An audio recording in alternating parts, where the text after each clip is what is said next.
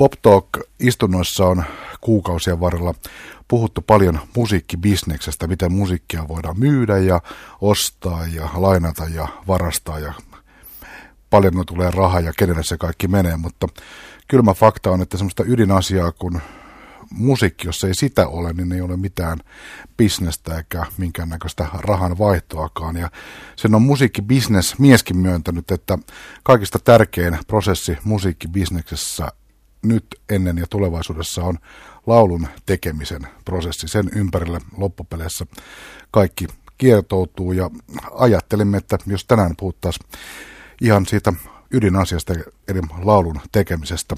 Pop Talk vieraana on laulaja, lauluntekijä Samuli Putro. Tervetuloa. Kiitoksia, kiitoksia. Tuota, se on suuri tuota, niin, niin, mahtavuus, että ei tarvitse puhua sitä raha-asiasta, koska popparit ja raha, niin se on aina semmoinen, se on hankala alue. Se on niin kuin ihan okei, jos se on niin kuin levyyhtiömiehet ja raha, koska ne on tavallaan ottaneet sen ahneet sijat roolin jo lähteissään, mutta popparit ja raha, niin se on huono. Ja Pop on siinä mielessä hyvä ohjelma, että teille tarvitse soittaa musiikkia. Voidaan vaan puhua siitä. Kyllä, kyllä. Ja muuten paikalla järjestävä seuran puolesta Jukka Harma ja Pekka Laine. Otetaan Samuli Putro tähän alkuun semmoinen myyttinen yhdyssana, sanapari hirviö kuin Suomi Rock. Minkä näköisiä tuntemuksia ja ajatuksia tämä termi sinussa herättää? Öö, nostalgisia että niin kuin oman nuoruuden kautta ja se tutustuminen ylipäätään musiikkikenttään on tapahtunut nimenomaan Suomi Rockin kautta.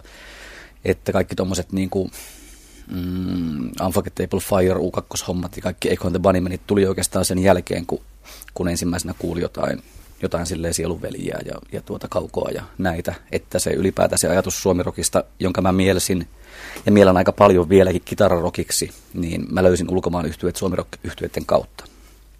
Sitten taas niin oma tekeminen on tullut myöhemmin kuvioihin ja siinä ei tietystikään haluakaan nähdä nostalgiaa, vaikka sitä tekemistä nyt on jatkunut jo jonkun aikaa, mutta se, että omaa tekijähistoriaa ei jotenkin tunnu luontevalta eikä sopivalta katsoa taaksepäin, kun sitä pitäisi katsoa eteenpäin. Laulun tekemisestä keskusteleminen on aika luontevaa Suomessa, koska tämä on mun mielestä ja varmasti monen munkin mielestä ennen kaikkea rockkulttuurina ollut nimenomaan vahvojen lauluntekijöiden maa. Siitä hetkestä asti, kun suomenkielistä rockia on ruvettu tekemään, niin suomalaisen rockin historiaa on jotenkin kirjoitettu tavallaan tämmöisen lauluntekijäketjun kautta, että tulee Juiset ja Hektorit, Davet, Ismo Alangot, Tuomari Nurmiot. Koet sä itse olevas osa jonkinnäköistä historiallista jatkumoa? Se menee vähän sillä tavalla se asia, että että mä toivoin olevani sitä. Ja sitten kun ikään kuin media jossain vaiheessa ö, laittoi sen asian viralliseksi, kun mediahan on, on totta, niin kyllä mä semmoista pientä ylpeyttä koin sitä asiasta, että se mitä mä toivoin, niin ainakin välillisesti tuli todeksi median kautta. Ja kyllä mä sitten nyt, kun mä oon päässyt ikään kuin niistä, tai nyt kun sitä asiaa ei enää ajattele sillä tavalla, että voi kun mä olisin toi, ja sitten kun ikään kuin pääsee jotenkin sinne lähelle sitä jotain, niin sitten on kauhean ylpeä. Nyt mä ajattelen sitä asiaa tavallaan työnä ja pystyn ajattelemaan sitä asiaa sille vähän kylmemmin, niin vastauskysymykseen on, että kyllä. Että just tämän perinteisen laulun tekijä, hei minulla on asia, hei minulla on tarina ja soitan aamollia ja geetä siihen päälle, niin sen perinteen jatkaja. Että eihän nämä lauluntekijät ole, suurin osahan niistä ei koskaan ole olleet mitään virtuoseja niin kuin laulajina tai, tai edes soittajinakaan, vaan se on ollut aina siellä jossain tarinassa ja siinä tavassa esittää se tarina. Niin kyllä mä niin kuin siihen joukkoon lukeudun mielestäni. Mutta jos ajatellaan sun ensimmäistä soul-levyä, mutta tässäkin ohjelmassa on varmasti kehuttu eikä syyttä. Niin Elämä on juhla, on levyn nimi. Sehän ei mitenkään mun mielestä ole suomi-rokkia. Se on erittäin suomalaista musiikkia, mutta suomi-rokki mä en niin kuin, että tavallaan se on niin kuin mahdoton kategoriassa siihen kategoriaan. Oletko no, samaa mieltä? Joo, joo, pitää paikkansa. Ja siinä varmaan oli jonkun sorttisesti, ehkäpä jopa tietoista niin kuin pinnistelyä eroon nimenomaan sitä Suomi rock-ilmaisusta, johon kuuluu se semmoinen niin kuin särähtävän kitaran mollissa soittaminen ja semmoinen tietty tempo ja neljäs osien soittaminen ja kaikki tämä maailman kiinnostavin musiikkijargon, niin siitä oli tavallaan, oli kyllä pyrkimys päästä eroon, mutta sitten taas kun, musta tuntuu, että Suomessa mielletään niin kuin Junnu Vainio suomirokiksi, tai Reino Heismaa mielletään suomirokiksi, koska ne on eläneet sen samantyyppisen elämän kuin mitä rokkarit elää nykyään toivottavasti, tai, tai ei toivottavasti, miten se nyt ajattelee. Mutta se on enemmänkin tavallaan, se ei ole sillä tavalla niin kuin soundikysymys, eikä se ole tempolajikysymys, eikä, eikä edes sävellajikysymys, vaan se on se, että tietyn tyyppiset ihmiset pyörii tuolla aikansa klubeilla, eli tanssilavoilla tai markkinoilla tai, tai taitavastialla ja, ja tuota, ikään kuin antaa itsensä ja juo sitten siihen päälle viinaa ja, ja kokee niin kuin huonoja ja hyviä asioita. Niin sen mä niin kuin mielen suomirokiksi. Ymmärrän, mitä tarkoitat tuossa niin kuin musiikkipuolella, mutta suomirok on luojan kiitos, niin kuin, ainakin mun päässäni niin vähän laajempi käsitys. Niin, siis Rautavaarahan voidaan myös lukea, niin kuin tässäkin on, että se, kun se on, se on se reilu jätkä jo viina, niin se on osa suomirokin perinnettä. Ehdottomasti reilu jätkä, joka juo viinaa, niin se on suomirokkia heti. Parhaimmillaan. Uudella sun soololevyllä on laulu nimeltä Helismaa, josta voisi puhua tovin. Minkä takia levyllä on tuon niminen kappale? Se tuntuu heti niin kuin niin sanotusti niin kuin nykysuomalla sanotaan statementiltä. Joo, se oli alun perin semmoinen, niin mä ajattelin sen hieman humoristisena suomikuvana, semmoisena semmoisena tuota, ikään kuin tänä synk- synkkyyden ylistyksenä. Kun sillä levyllä on niin paljon kappaleita, jotka on hirveän positiivisia, niin mä ajattelin, että, sinne, että se olisi hyvä kappale niin kuin alleviivaamaan sitä, miten koominen on suomalainen ja mm, tässä yhteydessä aika pateettinen kansanluonne siinä omassa surussa ja kärsimyksessään ja, ja, ja sitten mä pitkän aikaa pähkäilin niitä nimenomaan sen lainin. Siinä oli jossain vaiheessa öö, muistaakseni Eput Irvin Popeda ja Reino Helismaa ja sitten mä niin kuin, että ei toi ei toimi ja sitten siinä oli aika monta vaihtoehtoa siihen mahtu, siihen, siihen niin kuin tavupariin, mutta sitten loppujen lopuksi mä ajattelin, että se kiteytyisi jotenkin siinä, että ne olisi nimenomaan näitä laulunkirjoittajia ja, ja ehdottomasti nimenomaan tässä tapauksessa jotenkin alkoholi-related laulunkirjoittajia, ehkäpä siihen jopa kuolleita laulunkirjoittajia. Ja se tuntui sopivan siihen hirveän hyvin. Mutta tota, siinä kappaleessa täytyy nostaa siis tuo Jarkko Martikaisen panos siinä mielessä esiin, että, että sitä puuttu viimeinen säkeistö. Mä ajattelin, että se olisi ollut lyhempi se laulu. Ja Jarkko sitten loppuun peräsi sitä asiaa, että, että, tota, että kun tämä on niin hirveän synkkä, ja mä yritin selittää sille, että tämähän on humoristinen. Ja Jarkko oli, että ei ole hänen mielestään, että tämä on hänen mielestään vain synkkä. Ja että sitten mä yritin selittää sille, että, että kun mä näen tässä kuvassa niin kuin huumoria, mutta mä näen tässä myös hirvittävän paljon kauneutta, nimenomaan siinä Suomen maisemassa ja, ja jopa näiden niin kuin legendaaristen lauluntekijöiden elämänkaaressa ja, ja kuolemassa, niin jotain semmoista urhoollista suomirokmaisuutta siinä, siinä koko tarinassa, niin sitten Jarkko sanoi, että ei siinä mitään kaunista ole ennen kuin sä sen kirjoitat sinne. Ja se oli hirvittävän hyvä neuvo ja mä oon ihan samaa mieltä sen kanssa, että se viimeinen säkeistö, jossa sanotaan, että silti näin kauneutta ainutkertaista sen uurteisissa kasvoissa, kun sataa puukkoja, niin on hirveän olennainen siinä laulussa, koska silloin se kerrotaan, että ei tämä kysymys ei ole siitä, että tämä olisi surkeutta, vaan kysymys on siitä, että se harmaa maisema Pohjanmaalla tai se, se tietyn sorttinen niin kuin, sankarikuolema alkoholin kautta, vaikka se on surullista, niin se on myös samaan aikaan jotenkin kaunista. Ö, olit varmaan tietoinen kappaletta jossain vaiheessa tehdessä Ismo Alangon kun Suomi putosi puusta kappaleesta. Pitää paikkansa. Se oikeastaan, se koko kappalehan on sillä tavalla jännittävä esimerkki siitä, että miten aika muuttaa popmusiikkia ja miten se asiat saattaa tapahtua hyvin nopeastikin. Koska nimenomaan tuo kyseinen kappale, mä soitin sitä semmoisilla salakeikoilla ja pikkutilaisuuksissa joku puolitoista vuotta sitten, kun se oli olemassa se laulu jo lauluna. Niin ihmiset oli sitä mieltä, että, että se on hieno kappale. Ei kukaan puhunut mistään Ismo Alangosta. Öö, joka kuulosti jotenkin sille negaatiolta mistään Ismo Alangosta. Tarkoitin, että Ismo Alangosta.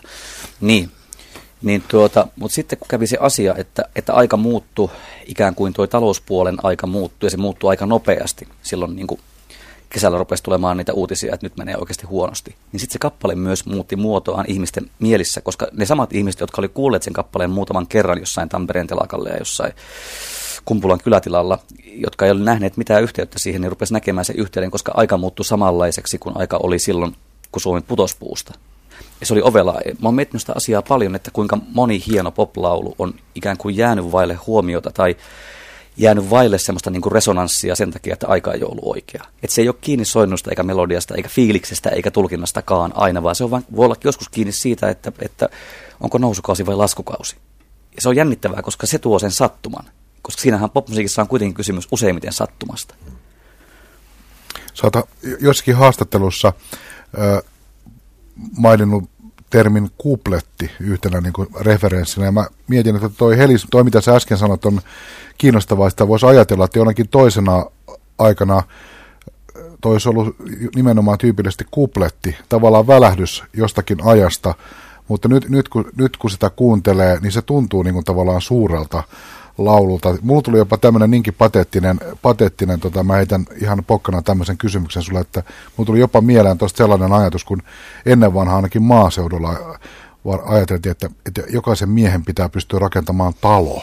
Jossakin, jossakin vaiheessa elämää pitää rakentaa itse talo.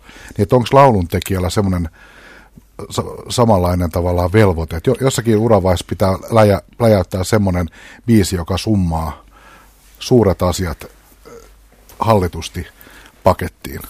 On.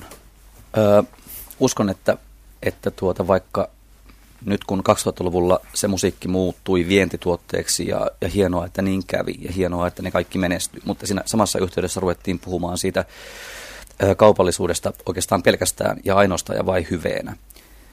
I, niin silloin mun mielestä hetkeksi unohtui se asia, että mä veikkaan, että kaikki lauluntekijät haluaa jättää jälkensä johonkin semmoiseen alueeseen, millä ei ole mitään tekemistä sen kanssa, että mitä saksalaiset kuuntelee, vaan pelkästään niin kuin sille alueelle, missä liikkuu just joku 15 yö, tai missä liikkuu, kun Suomen putos puusta. Ja se on vaarallinen alue siinä mielessä, kun se patetian ja, ja sen naurettavuuden rajahan on hyvin lähellä sitä rajaa. Mutta totta ihmeessä, joka ainoa ihminen, joka haluaa laulaa sen oman säästyksensä päälle, niin toivoo sitä asiaa, että voiko joku kuuntelisi tätä 50 vuoden kuluttua kaikki haluaa tehdä klassikon jollakin tavalla. Ja mä en väitä, että toi olisi sitä, mutta siis lähtökohtaisesti Mehän kyllä. väitämme. niin, niin, niin, niin, niin. Mutta nimenomaan tuossa, tuo ajatus on hyvä, tuo, eikö se ole niin talo ja sota ja sitten kirjakin pitäisi kirjoittaa. Se on joku, taas joku vierasmaalainen ajatus, mutta joo, kyllä siinä, se on jotenkin jännittävä ja sympaattinen ajatus suhteessa siihen, että kun popmusiikki on lähtökohtaisesti use, usein, usein semmoista niin kuin pilipalimusaa, ja tiettyjen ihmisryhmien mielestä se tulee aina olemaan pilipalimusaa. Sitten taas popmuusikot ja laulun kirjoittajatkin on jotenkin lähteneet siihen ajatukseen, että niitä vähän hävettää tunnustaa se asia, että mä oon tosissani. Mutta en mä niin näe mitään muuta reittiä siihen asiaan, löytää sitä hyvää laulua, muuta kuin olla tosissaan tässä pakko sanoa vielä, vielä siitä levystä, että jos olisin Peter von Bach, niin kyllä sanoisin sit tästä sun levystä, että se, siinä kiteytyy jotain olennaisesti tästä ajasta ja tästä, tästä elämästä. Että kyllä siinä nämä Peter von Bach edelleenkin jotenkin tässä yksityinen ja yht, yleinen niin kääntyy ja toisinpäin. Että ne on niin kuin koko ajan siinä mukana. Että, että, että siinä, siinä tavalla voidaan niin väittää, että kysymys on jollakin tasolla nyt jo. Mestaritos on aina väärä sana, mutta siis semmoinen, jos jotain kiteytyy tästä. Tuo on hienosti sanottu. Ja ehkä se, tota, siis se, että, että se jonkun sorttinen niin kun, se musiikillinen ilmaisu ja se akustisuus ja tämä asia, niin sitten sama on niin mielessäni heikkoina hetkinä niin toivonut, että se antaisi sille ikää myös lisää, että kun jos se tavallaan se, jos se aikaisuus on teksteissä, niin silloin tavallaan se ikään kuin se soundimaailmahan voi myös pilata sen asian sillä tavalla, että jos se on nimenomaan juuri nykypäivän soundia, niin silloin se ongelma on niin kuin jo kahden vuoden kuluttua tai kolmen vuoden kuluttua, että tämä kuulostaa vähän jotenkin oudolta, kun tämä on mennyt ohi tämä soundi. Mutta et, et siinä voi olla mahdollisuuksia suhteessa tulevaisuuteen sen takia, että se musiikillinen ilme on myös jollakin tavalla ajaton, sillä tavalla ajaton, miten niin kuin Suomessa on tehty musiikkia, että et siinä on kuitenkin se säestävä kitara ja se kaveri, joka laulaa niin kuin se nyt vaan osaa laulaa, niin siihen päälle. Mm. Yksi tota mielenkiintoinen teema, jota on paljon pohtinut liittyy vahvasti tuohon sun levyyn, siinä on useampi laulu, joka suorasti tai epäsuorasti tunnelman tasolla jollakin tavalla käsittelee ikääntymistä ja vanhenemista. Se on asia, joka koskettaa noin 100 prosenttia ihmisistä ja se on klassinen teema kirjallisuudessa, elokuvassa, missä tahansa, missä yritetään kertoa tarinoita ihmisenä elämästä elämistä, paitsi se ei ole teemana erityisesti tota, ihan hirveästi inspiroitunut rockin tekijöitä. Et se on sellainen, niin kuin, että jos joku tekee hyviä rocklauluja ikääntymisestä, niin se on aika poikkeuks tapaus, josta joutuu varmaan lehtihaastattelussa ja muissakin keskustelemaan ja vähän selittelemään, että miten päädyt tämmöiseen teemaan. Niin tota, mistä se johtuu, että se ei ole sellainen tota, rocklaulajien perusaihe? Uh, no onko sitten siinä varmaan päästään siihen, tuota, siihen sex and drugs and rock and roll teemaan, koska tota, se teemahan toimii niin kauan aikaa, kun sä oot nuori. Ja sitten taas, jos ajatellaan ihan käytännön tasolla, niin esiintymistilanteessa usein on niin, että yleisö on vähän kauempana ja, ja valot näyttää hyvältä ja meikkiäkin saa käyttää. Että tavallaan se, että, että aika pitkälle pystyy valehtelemaan jonnekin tuonne 27-28 vuoteen olevansa siis. Että tavallaan siihen klassiseen rock'n'roll kuolemaan asti niin pystyy olemaan mun mielestä niin kuin 50 vielä. Et, et, et, niin kuin, totta kai kun tämä maa on näin pieni, niin, niin se ei ole mahdollista valehdella, että, että on 50 27, mutta tavallaan se ajatus siitä, että joku englannin poppari tulee tänne ja pysyy etäisenä ja kaukaisena, niin se voi ihan hyvin olla 27. Ja, ja tuota, kaikki ymmärtää sen naurettavuuden ja se naurettavuus myös kuuluu rockmusiikkiin. Et se on tavallaan semmoinen, semmoinen hyväksytty valhe, se, se iättömyys. Et kaikki silleen vähän sille nauraa, mutta, tota, mutta antaa mennä. Tämä kuuluu tähän asiaan. Ää, se on ollut hieman yllättävää, että, että tuota, miten ihmiset on sitä innostunut ikään kuin siitä, että kun, sitä, kun se kerran sitten ääneen sanotaan, että tämä asia, niin sitten ihmiset on kauhean innoissaan siitä, että jipi, toisen on sen ääneen. Että siinä on vähän semmoista niin keisarin uudet vaatteet hommaa siinä mielessä.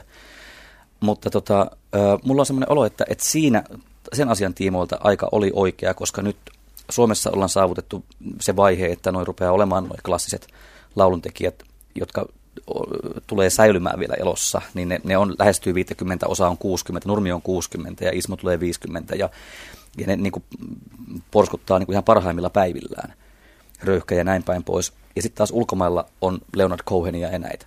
Et, et nyt se niin kuin, tulee todeksi se asia, että Suomessa rupeaa olemaan se kulttuuri, että täällä on elossa ja järjissä olevia lauluntekijöitä hyvässä iskussa niin tuossa iässä.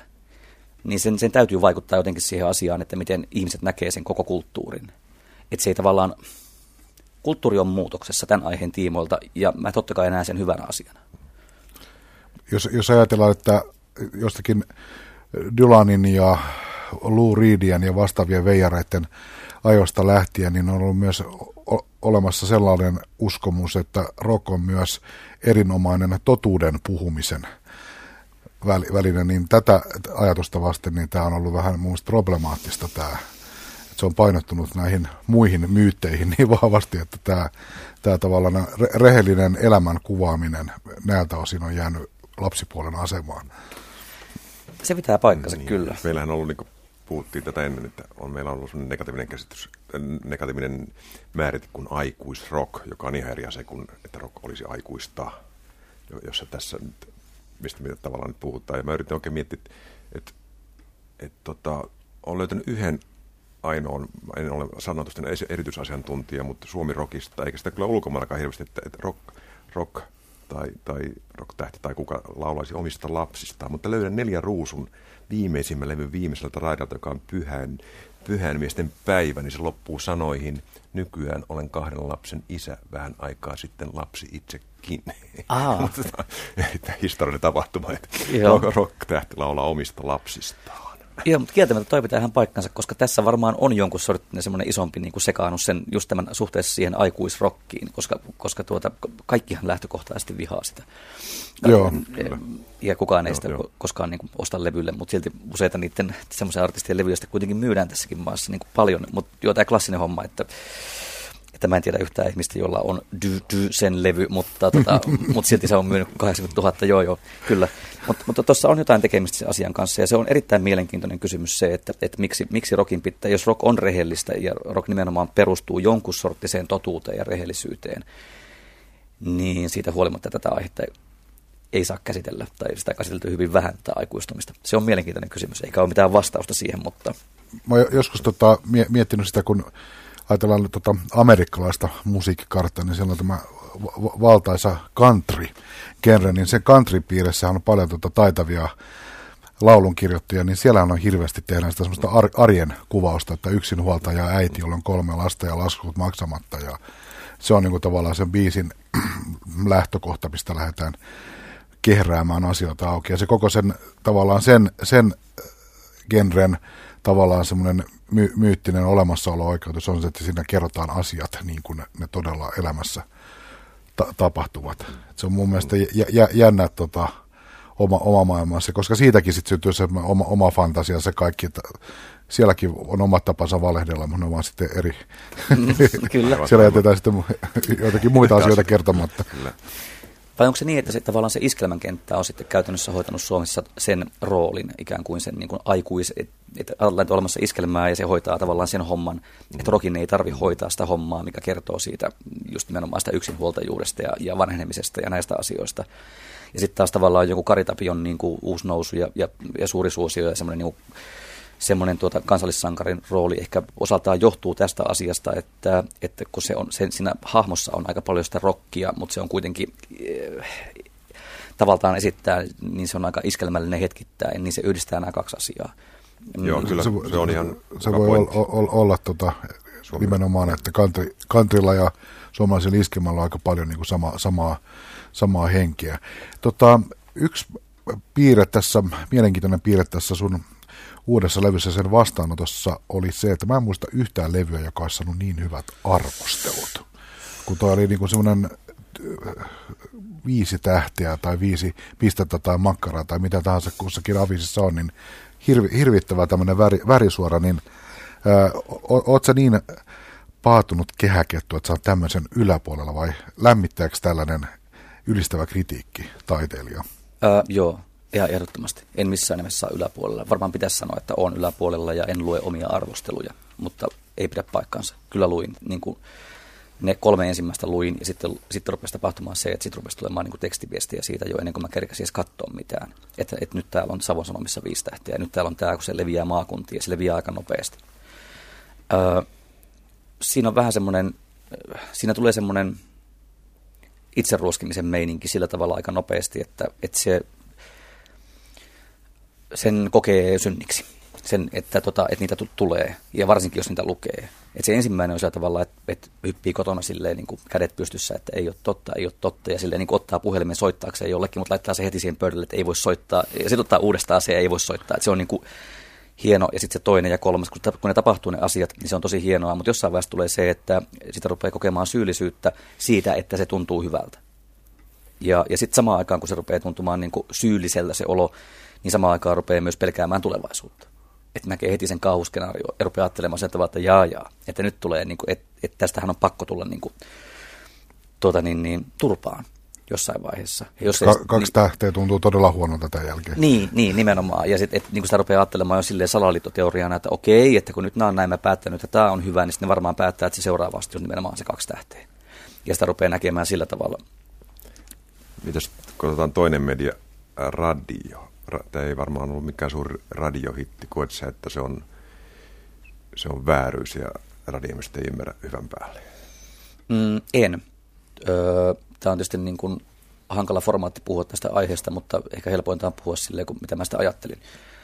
Se meni mun mielestä enemmänkin niin päin, että tota, mulle oli suuri yllätys se, että radio ylipäätään lähti niin kuin vähäisessä määrin soittamaan mitään kappaleita, koska mä olin lähtökohtaisesti suhtautunut siihen niin, että että tuota, kun on olemassa soittolistoja, eikä me tarvitse sitä puhua, mutta kaikki tietää sen asian, että se menee just niin, että, että jos soittolistalle ei ikään kuin pääse, niin sitten se ei tavallaan soi ollenkaan, tai puhutaan sille yhdestä kerrasta kappaleen kohdalla.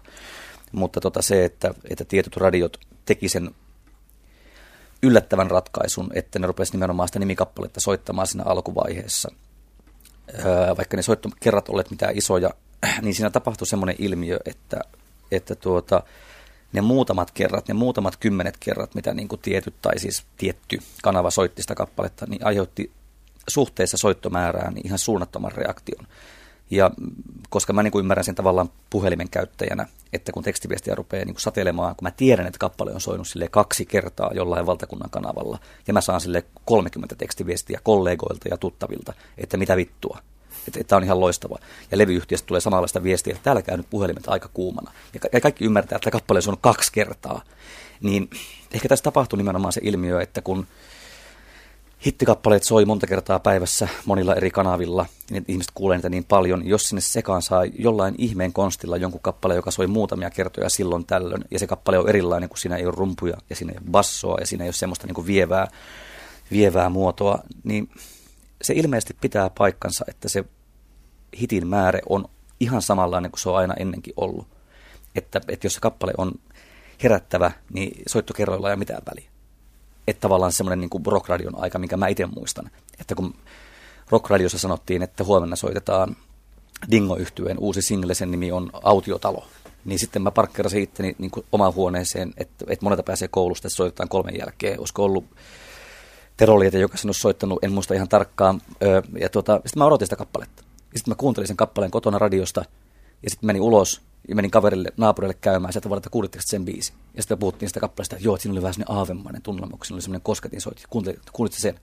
Että et, et, yksi kerta niin se, että kun kaikki väittää, että radiolla ei enää ole olemassa sitä voimaa, niin mulla on nyt yksittäinen esimerkki siitä, ainakin pienimuotoinen, että on. En ole kantanut tähän radiokeskusteluun, mutta että erilaisuus, eri, erilaisuudessa on voimaa. Et, et, mä muistan silloin, kun Suomi putos puusta kappale ilmestyi ja se toitti radiossa, niin se oli sama, vähän samantyyppinen reaktio. Se on niin tavallaan semmoinen, että hei, mikäs tämä on. Mutta toisaalta myös väittää, että se ei ehkä sitten kuitenkaan olisi toiminutkaan, jos se olisi saanut niin neljä kertaa päivässä kolme kuukautta. Nimenomaan. Tuossa on ihan käytännön, käytännön asioita, koska mä kuulin tämmöisen jutun, että, että tuota, oli tuo joku tunteellinen mies, oli tuota, niin, niin, joku levyyhtiön ihmisiä tuttuja, niin oli kertonut tämmöisen tarinan siitä, että kun se oli kuullut tämän elämäjuhlakappaleen, niin siinä oli oikeasti pitänyt niin kuin turvallisuussyistä ajaa auto bussipysäkille sen takia, koska sen tämä nyt on aivan hirveätä, että mä edes kerron tämän asian, mutta kun sen silmät olivat kostuneet niin voimakkaasti, että se rupesi olemaan hankalaa ajaa sitä autoa. Että, että, tuota, niin, niin, tämä, tämä nyt on sitten juttu, mutta, mutta liittyy aiheeseen. Mikä, mikä tota, ero on sillä, että sä olet keskustelemassa nyt musiikista soloartistina, etkä yhtyeen yhtenä jäsenenä. Toki, toki olet olleet sen kafeessa biisin tekijä ja selkeästi semmoinen keulahaamo, mutta kuitenkin olet nyt yksin maailmassa musiikissa kanssa, jos sä kuvaat sitä psykologiaa ja sitä tavallaan tunnetta, onko siinä joku dramaattinen ero? On siinä semmoinen ero, että jos edustaa kolmen ihmisen asioita, niin silloin muodostuu vääjäämättä ennemmin tai myöhemmin niin semmoinen tietyn sorttinen politiikka, että miten niitä kolmen ihmisen asioita edustetaan. Syntyy sääntöjä siitä, että, että mistä asioista se yhtye ei puhu ja, ja, ja mistä se haluaa puhua ja mihin, mihin sävyyn se haluaa puhua. Sitten taas kun on yksin liikkeellä, niin tota, mm, sitten puhuu mitä, mitä niin kuin sinä päivänä mieleen tulee. Se on hyvin erilaista. Ja en väitä, että olisin kokenut missään vaiheessa ahdistavana sitä asiaa. Se muodostuu automaattisesti ja itsekin on sitä muodostamassa siinä yhtyessä sitä, että, että olisiko meidän yhtye semmoinen, että se ei puhuisi politiikasta. Ja olisiko meidän yhtye semmoinen, että se ei harrastaisi urheilua. niin kuin, mutta sitten kun, kun on tuota yksin liikkeellä, niin voi sanoa, että oli kiva kävellä tänne. Että mukaan sinne parinkymmenen minuutin kävelylenkki. Teki hyvää. Ankaran bailaamisen jälkeen. Ja niin, niin totta kai ilman muuta.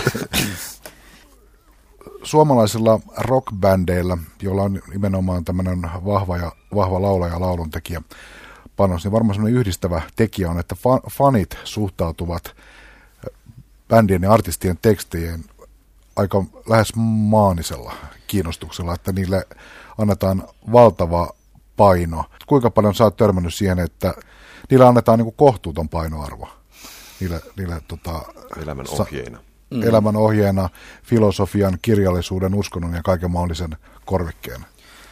Joo, kyllä semmoisia tilanteita on aina silloin tällöin, mutta se on myös, niin kuin, mä en ajattele sitä ehkä niinkään semmoisena niin kuin yksilön hulluutena, vaan se on vaan ikään kuin osoitus, kärjistynyt osoitus siitä, että miten tässä maassa suhtaudutaan teksteihin.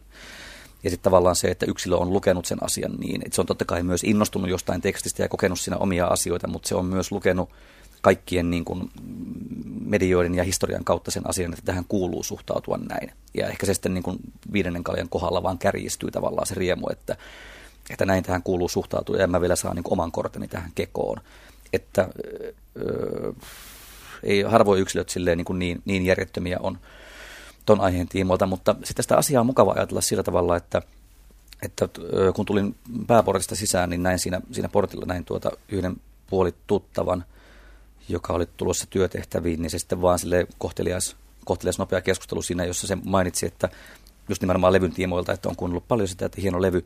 Ja sitten mainitsi, että, että, tota, että erityisesti tykkään sitä starttiraidasta, sitä mitäpä jos. Ja, ja sitten mä, että kiitos, kiitos. Mutta se ajatus, mitä mä ajattelin silloin, niin oli se, että kerroit itsestäsi jotain. Että sitä on mukava ajatella sillä tavalla, koska ei ihmiset niin kuin aina tartu samoihin biiseihin, varsinkaan ne ihmiset, jotka kuuntelee levy, levyjä, eikä pelkästään radiota, niin ei se mene sillä tavalla, että ne, ne tarttuu siellä niin kuin hittibiiseihin pelkästään, vaan ne tarttuu hajaraitoihin. Ja se on mukava ajatella, että ja se on ikään kuin laulun tekemisen semmoinen niin kuin todella suuri palkinto, että jos on olemassa joku kappale, joka kertoo jostain tietystä asiasta selkeästi ja siellä on olemassa joku tietty tunnetila ja joku, vaikka mitäpä jos siis semmoinen niin yleinen pelko suhteessa tulevaisuuteen ja sitten joku tyyppi sanoo, että se mitäpä jos on tosi hienoa, että mä sitä mä kuuntelen paljon, niin se on mukava katsoa sitä tyyppiä ja ajatella, niin kuin, että jaa, että sulla on semmoinen tilanne elämässä, että sua näin pelottaa tulevaisuus tosi paljon, että mitähän muuta sulla on elämässä. Että sillä tavalla se on molemmin puolista kommunikaatiota. Ehkä se vaan tykkää sitä kertsistä, en mä tiedä, mutta mä ajattelen sitä noin. Y- y- yksi mun kaikkien oikein suosikki anekdoottia rockiin liittyen on semmoinen tarina, mä muistaakseni englantilaisen Moody Blues yhtyeen.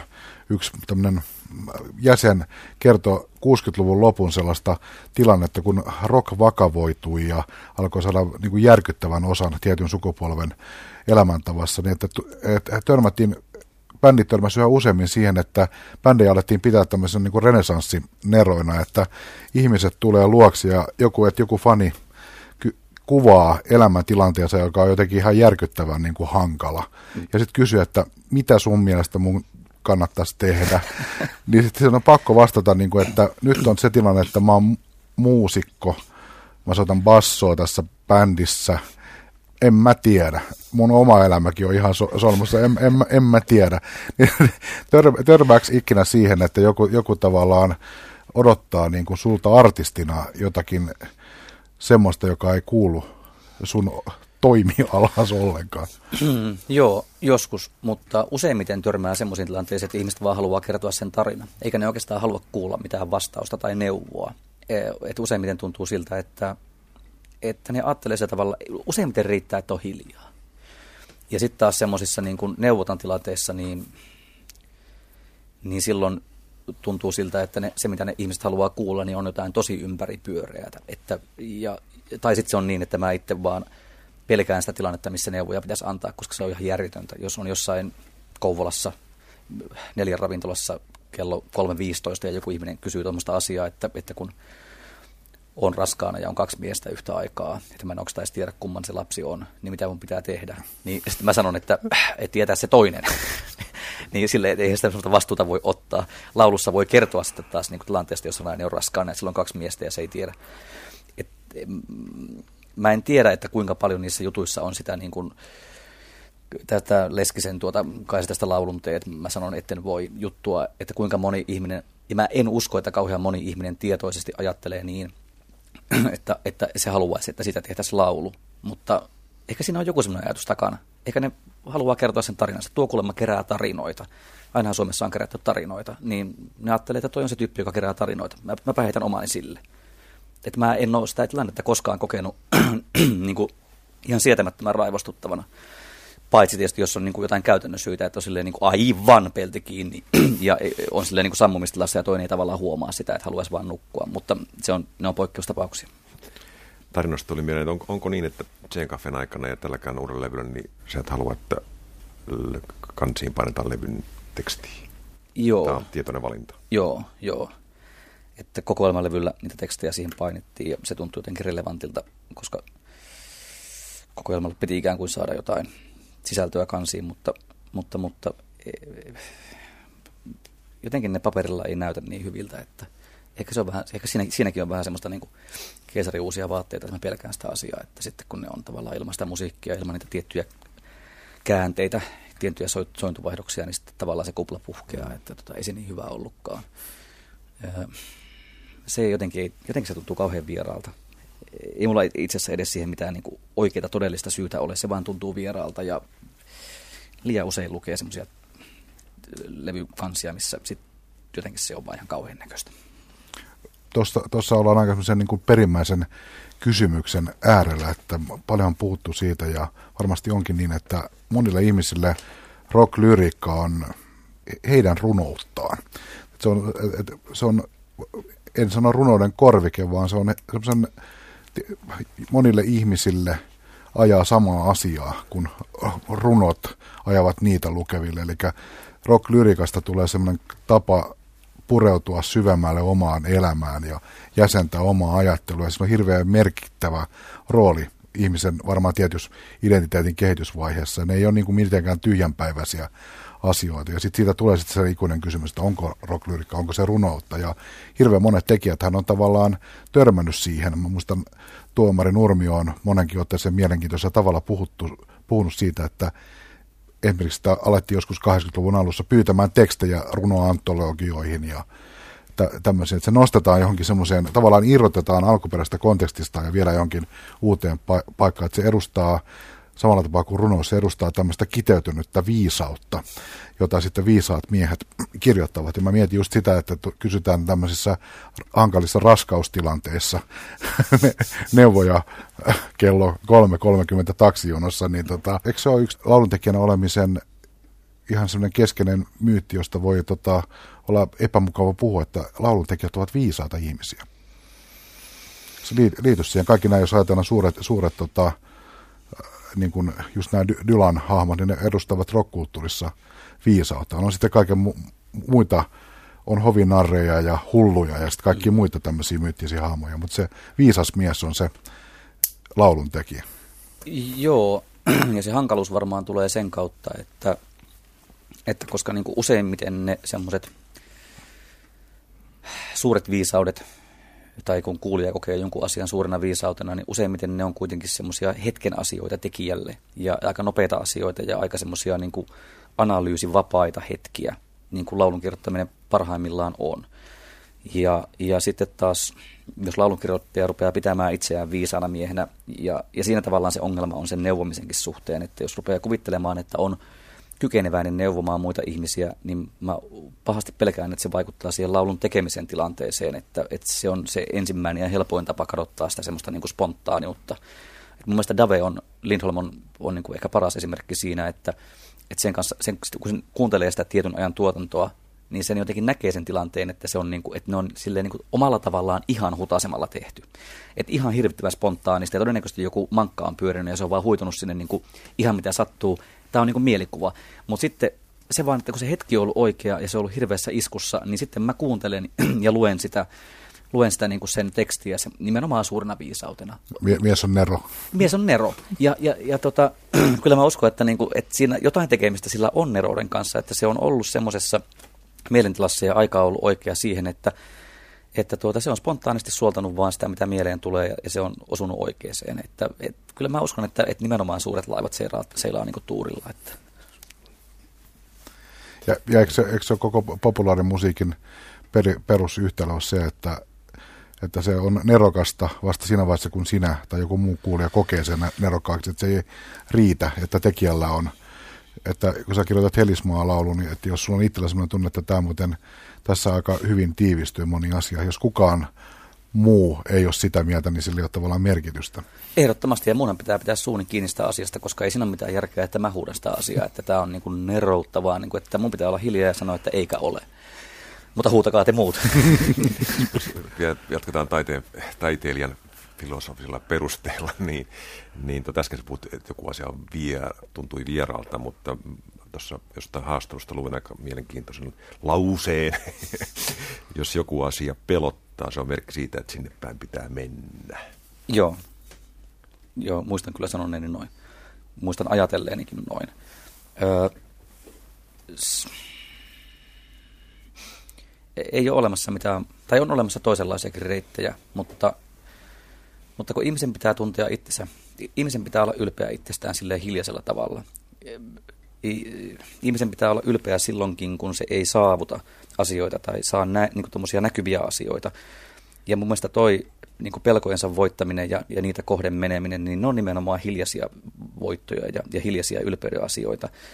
Että just näitä asioita, että jos on tehnyt jotain ihmistä kohtaan väärin vaikka ja se jää vaivaamaan sua itseäsi, niin sitten jos sä näet sen seuraavana päivänä kadulla, niin jos uskaltaa mennä sanomaan silleen, että anteeksi, että mä tein tyhmästi eilen, niin hirveä voitto. Ja nämä on nimenomaan niin tämän, tämän kokoisia asioita, tosi pieniä asioita. Ja sitten taas niin kuin musiikin suhteen, niin, niin ne saattaa näyttäytyä vähän isompina asioina, mutta se logiikka on sama.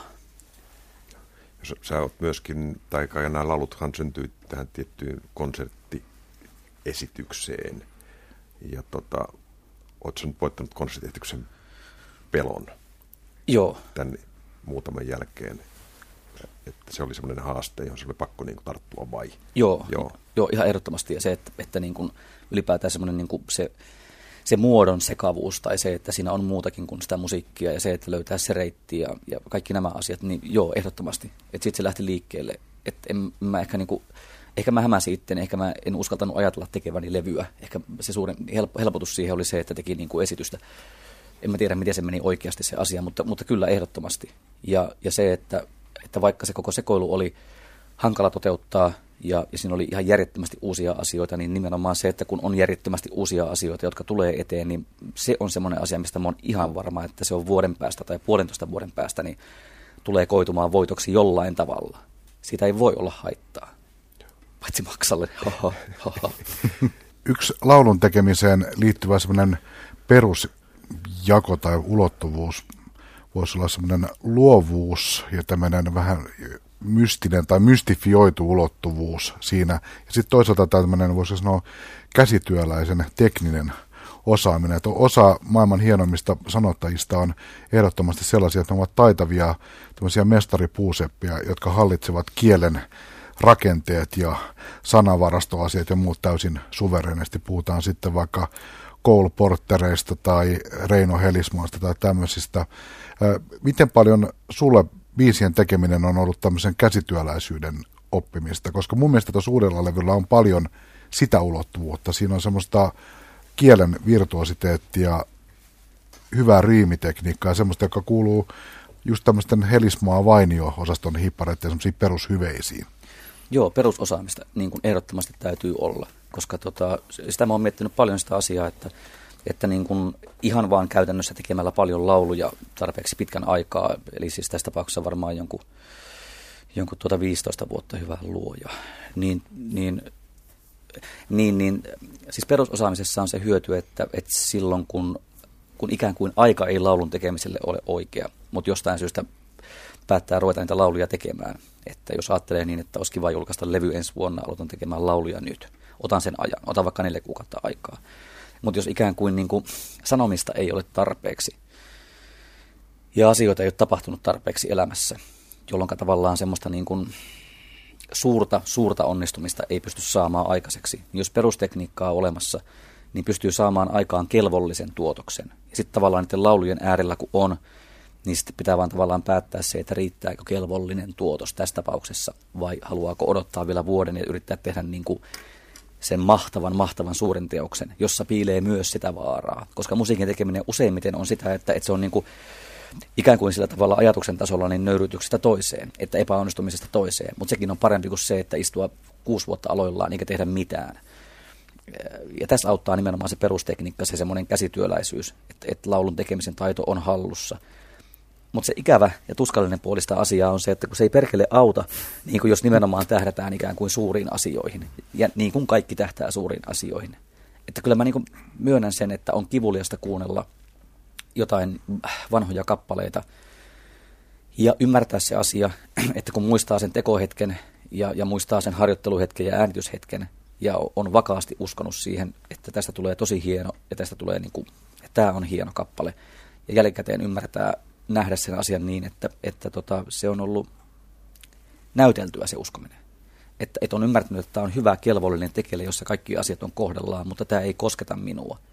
Mutta on niin kuin hiljentänyt sen äänen ja ollut sitä mieltä, että ei kun koskettaa. Että tämä on hyvä juttu. Olet psyykannut itsesi uskomaan Niin, juuri siihen. niin. Ja sitten kun kuuntelee sitä kappaletta vaikka viiden, kuuden vuoden kuluttua, niin ymmärtää sen asian, että, että tässä oli tämä juttu ja tässä on tämä juttu. Ja ymmärtää ne syyt, miksi tuossa on riffi ja miksi tuossa sanotaan noin, mutta ei tämä vieläkään kosketa niin se on syy siihen, miksi varmaan musiikin tekijät aika harvoin kuuntelee vanhoja levyjä. Toi nöyrytyksestä, nöyrytyksestä on pakko, tästä pakosta tuli mieleen Winston Churchill, joka heitti kai jotain tämmöistä, että mun matkani on ollut, ollut matka epäonnistumista toiseen koko ajan matkalla kuin oppien. No niin. Eikö siinä niin, on, onko teissä jotain samaa? kuitenkin, niin no, kuitenkin nousujohteinen. niin, niin, niin. Mä oon Suomen Winston Churchill. Outo ajatus. Olisiko tämä paras lopettaa? Aika pelottava. No, no, no tota, otetaan, otetaan ennen, kuin, ennen kuin mennään lopuksi tuoreisiin musiikkielämyksiin, niin tota, otetaan sitten sen taitavan käsityöläisyyden sitten se va- vastapuoli jotkut biisintekijät ja luovan työntekijät aina silloin tuolla heittävät tämmöisen lausen, että en tiedä, mistä lauluni tulevat. Tunnen olevani vain ukkosen johdatin jonkun toisen todellisuuden ja tämän nuottipaperin välissä. Ja jostakin ne otollisella hetkellä tulee ja minä vaan kirjoitan ne ylös. Uskotko tämmöiseen kuvaukseen laulun tekemisen prosessista? Kyllä mä tunnistan sen tunteen siinä niin kuin reaalitilanteessa, kun joskus käy niitä asioita, että, että laulut vaan ikään kuin tulee. Mutta sitten taas toinen puolista asiaa on, että jos niitä joutuu tai pystyy kuuntelemaan vielä vuoden kuluttua niitä kappaleita, niin se on hyvin selvästi luettavissa se asia, että mistä ne on tulleet. Että, että se, on, se on ihan selkeää päiväkirjaa, mutta se on päiväkirjaa futuurissa. Tai silleen niin kuin, se on semmoista hassua, niin kuin, että kirjoittaa asioita eteen. Että tota, se on, kyllä mä uskon, että, että ihmisen alitajunta on niin ihmeellinen juttu, että, että tuota, kyllä se toimii koko ajan. Että en, mä uskon kyllä Jumalaan ja uskon johdatukseen ja, ja kaikkiin niihin asioihin, mutta kyllä mä uskon myös sen, että, että lauluntekijät haluaa kirjoittaa, ne haluaa kirjoittaa omaa tulevaisuuttaan ja, ja niiden toiveita ja pelkoja siitä asiasta. Tai sitten menneisyyttä. Ne ei vaan niin kuin ikään kuin sillä hetkellä muista, että ai niin joo, tämä kertoo siitä. Vastaus on tietysti ihan täysin väärä, koska nyt mennään nimenomaan sen mystika-alueelle. Mutta, mutta kuitenkin tota, hienommissa lauluissa on aina joku alue, jota ei voi mitenkään selittää tai analysoida tai panna riimitekniikan tai loistavien synonyymivalintojen piikkiin, että ehkä, ehkä, ehkä siellä on aina joku, joku ydin tai osa, joka on sitten sukua näille toisen todellisuuden asioille. O, toi on ihan ehdottomasti totta kyllä. Tuossa asiassa olet oikeassa. Että, että sinne, että se, että, mutta että se, joo, kyllä, kyllä mä tohon uskon. Se, että, että mistä se syntyy, se jotenkin se yksittäinen asia, jota varmaan sitten hyi, antakaa anteeksi, mutta sanon sen sanan, niin sieluksi kutsutaan. Mm. Niin sitä ei osaa kyllä selittää, ainakaan minä. Eli se on se, viitaten siihen, mitä sä äsken kuvasit, niin onko tuossa sitten se seiskan ja kympin biisin välinen ero? On, on, ehdottomasti. Se on juuri siinä. Seiskakin on ihan okidoki, mutta kymppi on aina kymppi. Kyllä, kyllä. Näin on. Pitää paikkansa. Ja tämän kertaisen Pop Talkin lopuksi pyydän arvon herroja mainitsemaan jonkun tuoreen musiikkielämyksen, joka on noussut tämän perustaaperuksen yläpuolelle ja saanut uskomaan huomispäivään tai ihan mitä kaunista onkaan syntynyt musiikin pohjalta teidän elämässänne? No, kun tähdistä puhutte, niin tota, olen kirjoittanut tästä levystä blogin Yle sivustolta löytyy se kaikki ylistys tästä levystä. Se on siis Idols-tähti Anna Puun ensilevy. Ja Anna Puusta tuli niin puun takaa tämä levy. Ei sunkaan, että katsottiin ja digattiin jo tyttöä sillä, mutta siitä kuinka hieno ja, ja raikas levy siitä syntyy, niin se oli musta on, että se on oikein, jos, jos Putron levy ylittää kaikki vuoden ajat, niin tämä Anna Puun levy on niin ehdoton kevätlevy. Aha. Annoin siis 9,10. Okei. Okay. Entäs Samuli? Oh, mulla tulee semmoinen mieleen semmoinen ihan tapahtuma, tosi pienimuotoinen tapahtuma. Oli tämmöinen islantilainen laulaja, lauluntekijä, ja nimen lausun tietysti varmaan tosi hyvin, mutta Ulef Arnaldsson, joka oli Suomessa jossain tämmöisessä taidevaihdossa tuossa ennen vuoden vaihetta, niin se piti konsertin tuolla Myymälä 2 nimisessä paikassa Helsingin keskustassa. Ja mä en ollut pitkä aikaan nähnyt sellaista konserttia, että ollaan pienemmässä huoneessa kuin, kuin tämä tuota studiohuone. Että ollaan melkein keittiön kokoisessa huoneessa, ison keittiön kokoisessa huoneessa, jonne on, jonne on ahtautunut ehkä 35 ihmistä tai 30 ihmistä, mitä sinne mahtuu. Ja se soitti täysakustisesti kitaralla itseään säästäen ja, ja islantilaistain murtaen omalla kielellään laulaen hyvin simppeleitä ja, ja semmoisia hauraita kappaleita, jotka oli tosi hienoja, mutta enemmänkin se, että se tilanne oli niin outo, että mä olin jotenkin unohtanut sen, että musiikkia voi esittää tosiaan niin, kuin niin pienille määrille ihmisiä, niin pienessä tilassa, ilman äänentoistoa, ilman savuja, ilman viinaa, ilman sitä semmoista soittakaa se ja se biisi. Se oli tosi voimakas vaikutus mä, mä kierrän taas tätä lak, lakia ja nopeasti sanon kaksi, kun on niin lähellä toisia kertovat samasta aiheesta. Näissä on ihan niin vahvaa. Mä, nä, nä, Formaattiin näitä... kuulla, että mulla on yksi ja Pekalla on kaksi. joo, joo, joo, näin tämä menee. keksikää omat ohjelmanne ja tehkää siellä mitä haluatte.